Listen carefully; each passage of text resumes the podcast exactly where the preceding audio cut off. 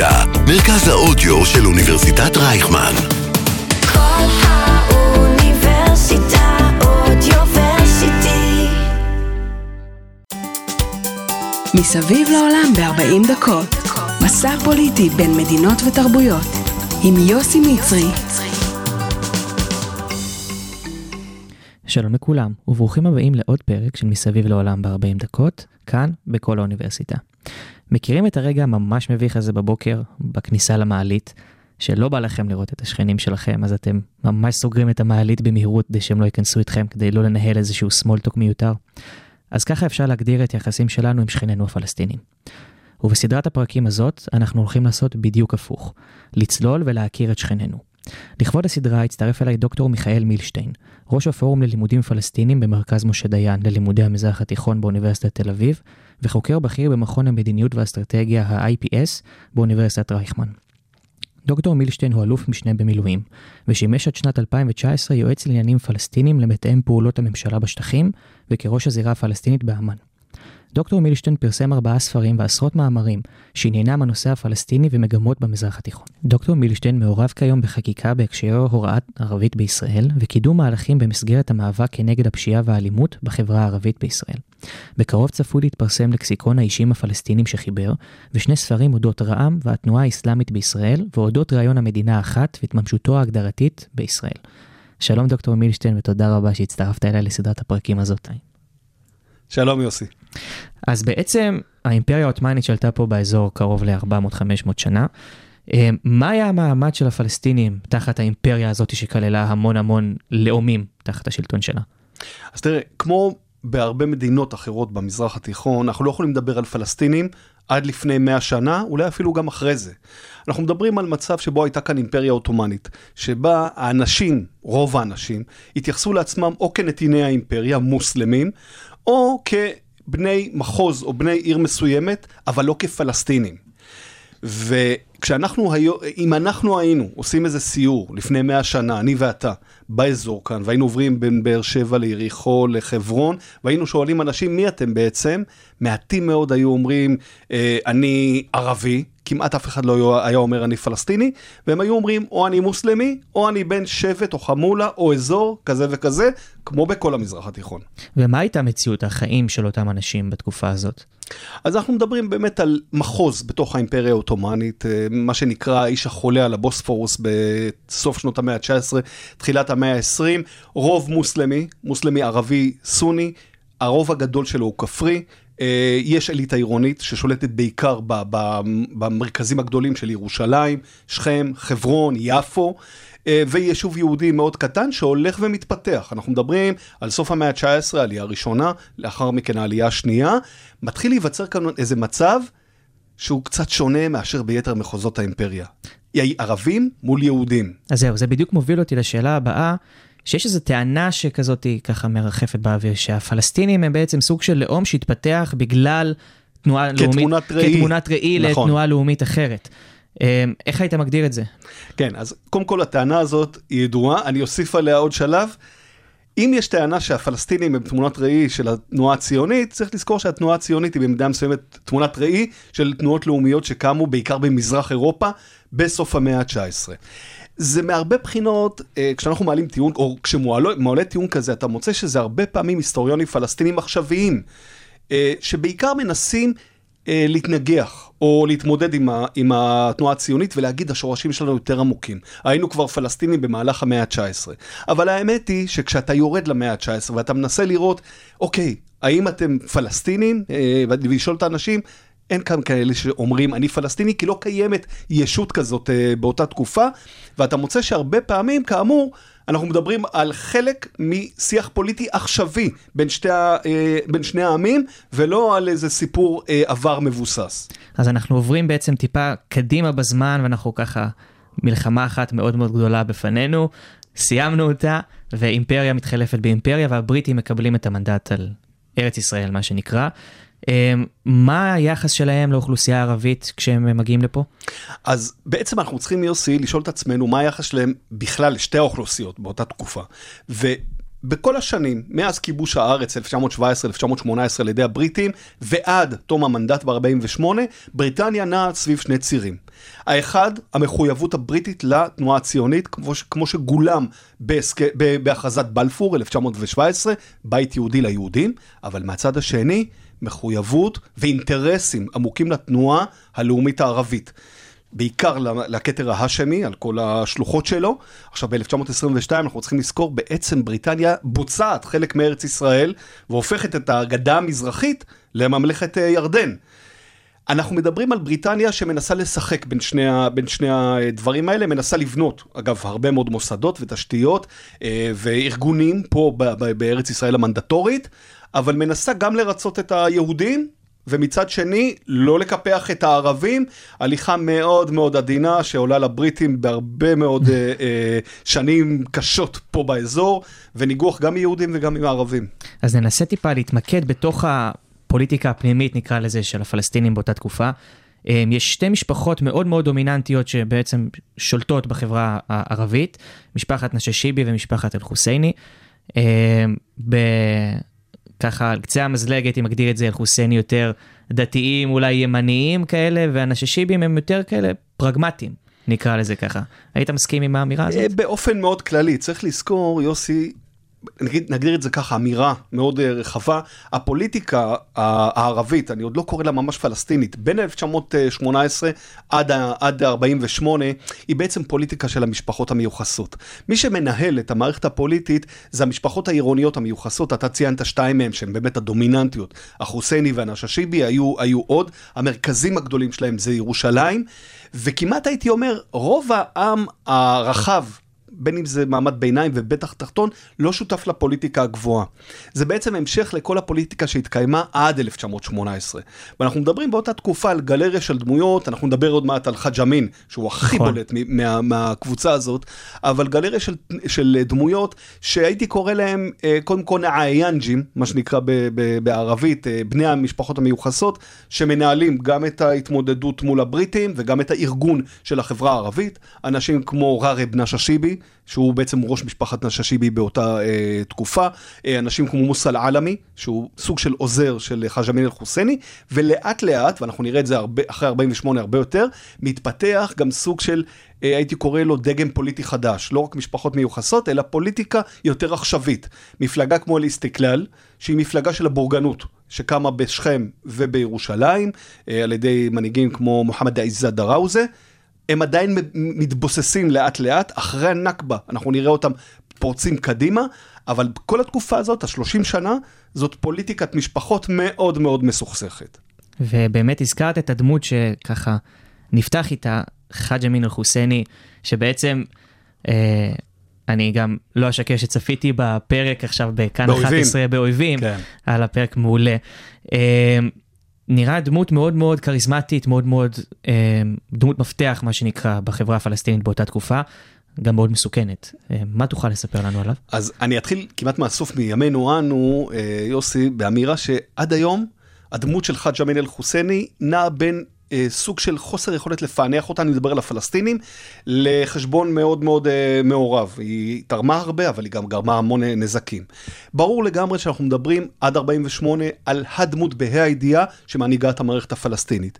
זה הבן אדם שלמעשה מנסח בצורה אה, חדה את הזהות הלאומית הפלסטינית, אני מזכיר לך, אנחנו עדיין לא בעידן שאנשים מגדירים את עצמם כפלסטינים, הוא מגדיר, ולא רק שהוא מגדיר אותם כקולקטיב, הוא גם נותן להם את המטען הדתי. הוא אומר, אתם לא סתם קבוצה לאומית, אתם למעשה נציגים של האסלאם. ובמרכז האסלאם הזה עומדת ירושלים, ומרכז ירושלים עומד הר הבית. היו לו איכויות, לחאג' אמין אל-חוסייני, היה לו יכולת כריזמטית, כמו שאתה ציינת, יכולת ארגון וגיוס, והוא גרם כאן הרבה מאוד טרדות, גם ליישוב היהודי וגם uh, לבריטים. הוא הצליח אפילו לגייס קצת את העולם הערבי עבור העניינים שלו, אבל היו לו גם מינוסים גדולים. בעיקר הפלגנות הגדולה, המאבק הדמים המטורף מול יתר המשפחות, בעיקר הנששיבים, ומשהו שזוכרים לו עד היום בזירה הפלסטינית, הכישלונות הגדולים. מרד שלושים ושש שלושים ותשע שהוא היה חתום עליו ולא הצליח להניב איזה הישג גדול, והסיפור הגדול שאנחנו נדבר עליו עוד מעט, הנכבה של ארבעים ושמונה, שהוא לגמרי חתום עליה ונחשב לאחראי שלה. עוד דמות ככה שמעניינת באותה תקופה, שאת השם שלה אנחנו בעיקר מכירים היום מרצועת עזה והגדוד גדוד הלחימה שלה, מה שנקרא. גדודי זדין לקסם. זדין לקסם. אז הבחור הזה גדל במבואות חיפה, ובעצם היה, איך נקרא לזה, אולי השייך של הפלאחים, המנהיג של הפלאחים, גם דמות מאוד מאוד קריזמטית ורצינית. מה אתה ככה יכול לתת לנו? אז תראה, אנחנו נכנסים לדמות שהיא כמעט, הייתי אומר, אקזוטית. שייח' זדין לקסם לא יליד פלסטין. שייח' זדין לקסם הוא למעשה נולד במה שהיום אנחנו קוראים לו צפון סוריה, באזור חבל העלווים, איש דת סוני, שעד מותו ממשיך להתייחס לעצמו לא כפלסטיני, אלא כסוג של מנהיג ג'יהאד איסלאמי, שנאבק בצרפתים, ומשם אגב הוא בורח לפה, ונאבק לפני זה באיטלקים בלוב, כלומר סוג של צ'ה גווארה, של, ה, של האסלאם המתעורר, שנאבק במערב ונאבק בנוצרים. הוא מגיע לכאן, וכמו שאתה ציינת, יושב בחיפה, במסגד אל איסטיקלל, שקיים אגב ופועל עד היום ברחוב ההסתדרות בחיפה, וכמעט הייתי אומר, מייצג היפוך מוחלט למופתי. אם המופתי מייצג סוג של אליטה, ארגון, משפחות מיוחסות, זדין לקסם הוא נציג הפלאחים, נציג האומללים, המדוקאים עלי אדמות שמגיעים מהכפרים ומתיישבים בערים. הוא מנהיג של ג'יהאד, הוא מנהיג של מאבק עממי, הוא אגב גם אה, נהרג ב-אלף תשע מאות שלושים וחמש במהלך קרב עם הבריטים ביעבד, לא, לא רחוק מג'נין. ומה שחשוב, ואתה הזכרת את זה כשהתחלת לדבר על ימינו אנו, הוא הפך למיתוס. הוא בניגוד למופתי, הפך להיות למיתוס הלוחם, האסלאמי, לא סתם האסלאמי, לא סתם אה, חמאס קוראת על שמו את, ה, את הזרוע הצבאית שלה, ואני אתן לך אה, עוד דגש מרכזי, עד היום הקבר שלו, בנשר, שקיים, הוא אתר עלייה לרגל עבור שני הפלגים של התנועה האסלאמית פה בישראל, כשיש מאבק לא פשוט ביניהם לבין המדינה, על האופן שבו משומר האתר, או נפגע האתר. וואו. כלומר, אנחנו מדברים עד היום על דמות שממשיכה להדהד, ולהוות מופת ל- ל- לערבים ולמוסלמים ולפלסטינים, במיוחד באשר הם. אז אפשר ככה, אם, אם דיברנו כעת עכשיו על מנהיגים, אולי נדבר על אירוע, אירועים יותר. והאירוע הכי דומיננטי לדעתי של החברה הערבית, זה באמת המרד הגדול נגד הבריטים, ב-שלושים ושש, נכון? עד שלושים ותשע. עד שלושים ותשע. כן. שנגמר בכישלון מאוד מאוד כואב לפלסטינים, עם הנהגה מאוד מפוצלת, וכל מיני חמולות שככה כל אחת שולטת על האזור שלה, והמאבק לא מאורגן. זאת הסיבה היחידה שהמרד לא הצליח, או שיש פה עוד נדבכים שאנחנו לא יודעים עליהם? אז כמו, קודם כל, כמו שציינת, נכון, יוסי, מדובר כאן, כמעט הייתי אומר, באירוע הלאומי הראשון, שאפשר לקרוא לו ממש אירוע לאומי פלסטיני. צריך לזכור דבר אחד, זה לא היה הפעם הראשונה שבה הייתה התנגשות גדולה ערבית מול היישוב ומול הבריטים. היה לנו את אירועי אלף תשע מאות עשרים, אלף תשע מאות עשרים ואחת, מה שנקרא תרפ"א, ואירועי תרפ"ט, שהיו צומת מאוד משמעותית ב, ב, בהתנהלות של יהודים וערבים בארץ ישראל. אבל אלף תשע מאות שלושים ושש שלושים ותשע היה באמת הפעם הראשונה המאורגנת, המסיבית, של עימות בין, בין הערבים לבין שני המתמודדים שלהם כאן בארץ. וכמו שאתה ציינת, הייחוד של זה היה א' בהיקף, במשך הזמן וגם ברמת ה, רמת הארגון של, ה, של העימות הזה, שכאמור נמשך אה, אה, קרוב ל, לשלוש שנים, ומהרבה בחינות זה עימות שהביא לשיא, את כל מה שיהודים וערבים רבו עליו במשך כמה עשורים עד אז. קרקעות ודת ועלייה, שאני מזכיר לך כל הזמן, המאזן הדמוגרפי בארץ ישראל הולך ומשתנה כל הזמן לרעת הערבים בגלל העליות, והתחושה של דחיקת האסלאם.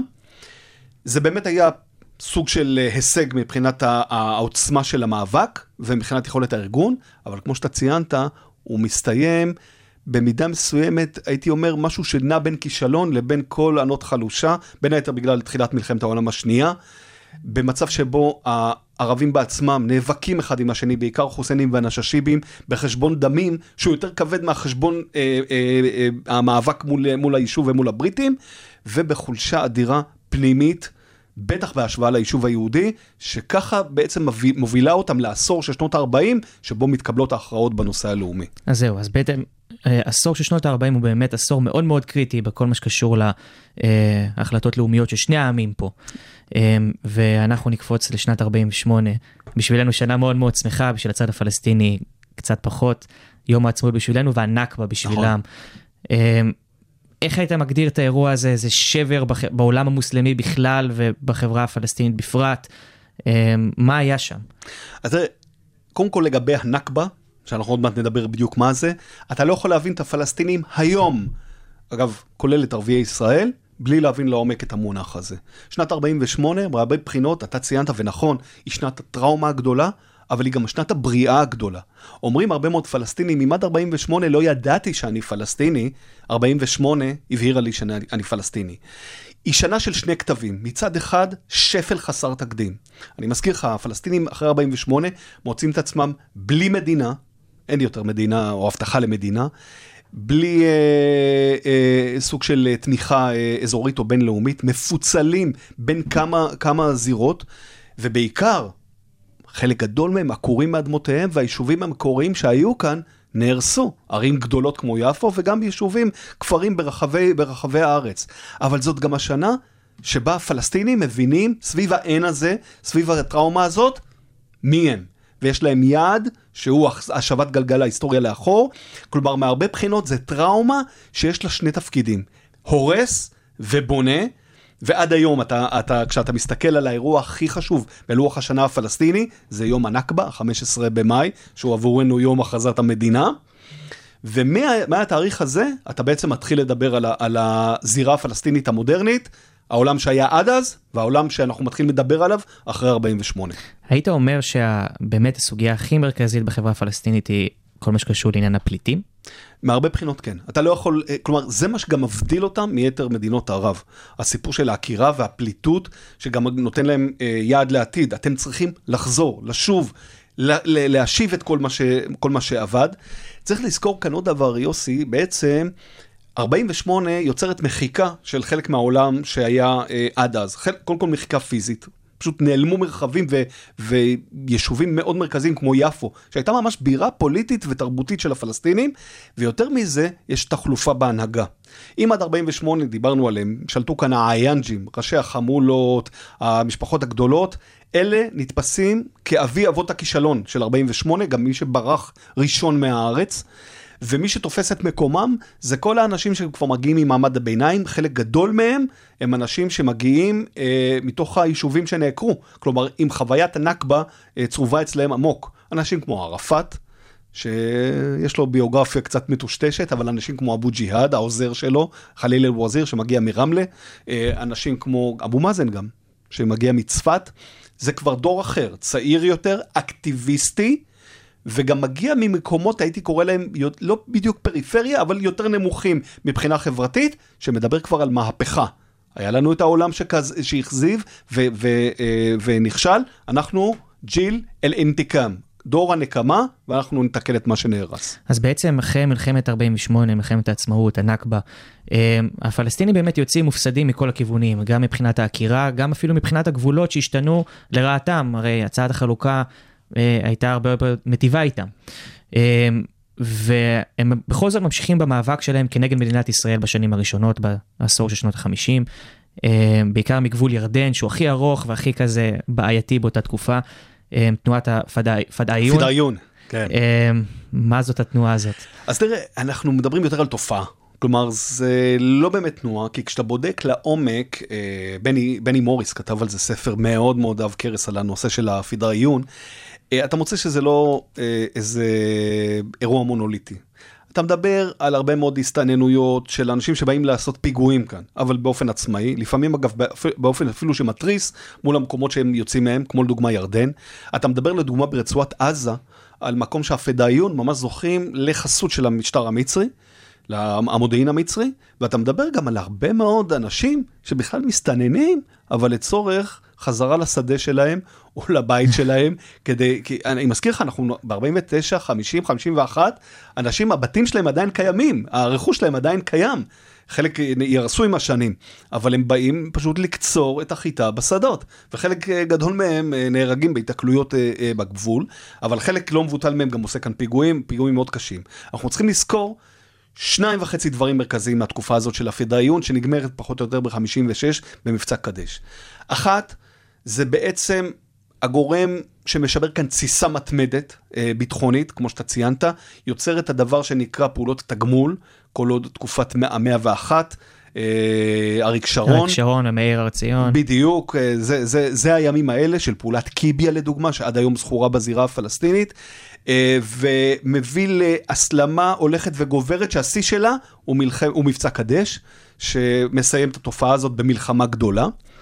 מהרבה בחינות זה גם גורם לישראלים להבין ש-ארבעים ושמונה לא הסתיימה. כלומר, ארבעים ושמונה השאירה, הייתי קורא לזה אצל הפלסטינים, זה ההבנה הישראלית, פצע אדיר, שנקרא פליטות. ואומר דיין, משה דיין, הרמטכ"ל דאז, על קברו של רועי רוטברג, איש נחל עוז שנהרג בהיתקלות של חוליית פדריון, אני באמת כרגע מבין איך הצד השני פועל. הוא אומר את זה על קברו, וזה נאום מאוד מאוד ידוע, נכון. נאום רוטברג. אני מבין את העיניים הקלות של, של, של מי שנמק בחנות הפליטים, וזוכר את הבית שלו פה, אבל נגזר לנו להילחם. ומהרבה בחינות, התקופה הזאת, החצי עשור הזה, הוא חצי עשור של לחימה, אבל גם של התפכחות ישראלית, שאי אפשר להביא כל כך מהר לשלום, ושהצד השני נושא סוג של חתירה לנקמה, שלא הולכת להתפוגג בקלות. נכון, ואנחנו גם רואים, לא, עם, עם התקדמות הזמן וכניסה לשנות ה-שישים, ובעיקר לדעתי עלייתו של נאצר במצרים, והפן ערביות שמצמיחה פה באמת את כל האזור, עם המנהיג הערבי שבאמת נתפס הכי דומיננטי והכי משפיע, והפלסטינים גם מקבלים איזושהי רוח גבית מזאת, אבל הכל מתפרק במלחמת ששת הימים ב-שישים ושבע, כשהפלסטינים מבינים שכנראה ישועה לא תבוא. אז באמת אנחנו רואים לאורך שנות ה-חמישים והכניסה לשנות ה-שישים, קם ארגון שבאמת הכי מזוהה אולי עם העם הפלסטיני, הפתח, ובהמשך בתמיכתו של מנהיג מצרים נאצר, הקמתו של אש"ף. מה, מה, איך זה, איך זה משנה את הפוליטיקה ואפילו את העם הפלסטיני באותה תקופה? אז באמת, אחרי שדיברנו על ארבעים ושמונה, כשנת הדיכאון הגדול, כלומר אנחנו מדברים על פלסטינים במחנות הפליטים, לאט לאט מתחיל להיווצר דור שדיברנו עליו גם, שהוא דור הנקמה, דור שרוצה אקטיביזם, דור שרוצה אה, אה, להפוך את גלגל ההיסטוריה, ומי שמניע אותו בעיקר זה קבוצות חמושות אה, שאומרות אנחנו נעשה את זה בדרכנו שלנו, לא רוצים להסתמך על מדינות ערב. אחת מהם הייתה הפתח, לא אגב הבולטת ביותר באותה תקופה, סוף שנות ה-חמישים אה, עד אה, שלושים ושבע, אה, תנועה מעניינת, עושה פיגועים מדי פעם, אבל היא בהחלט לא הכי בולטת אה, שקיימת. באותה תקופה, עם ההתעוררות הלאומית שמתפתחת, יש גם ניסיון של מדינות ערב, ואתה ציינת את נאסר, שהוא באמת המרכזי במנהיגים, שמנסים להכיל את האנרגיה הלאומית שמתפתחת בזירה הפלסטינית, ולטייל אותה לצרכים שלהם.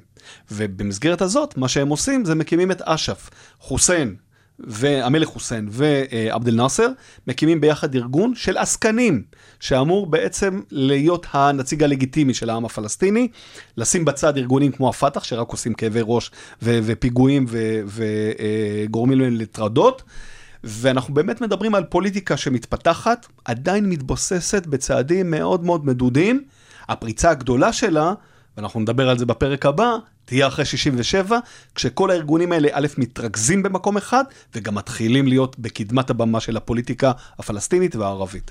אז תודה רבה לכל המאזינים, וכמו ששמעתם, מהפרק הבא, מלחמת ששת הימים והלאה, תודה רבה לך דוקטור מילשטיין, ונתראה בפרק הבא. תודה יוסי.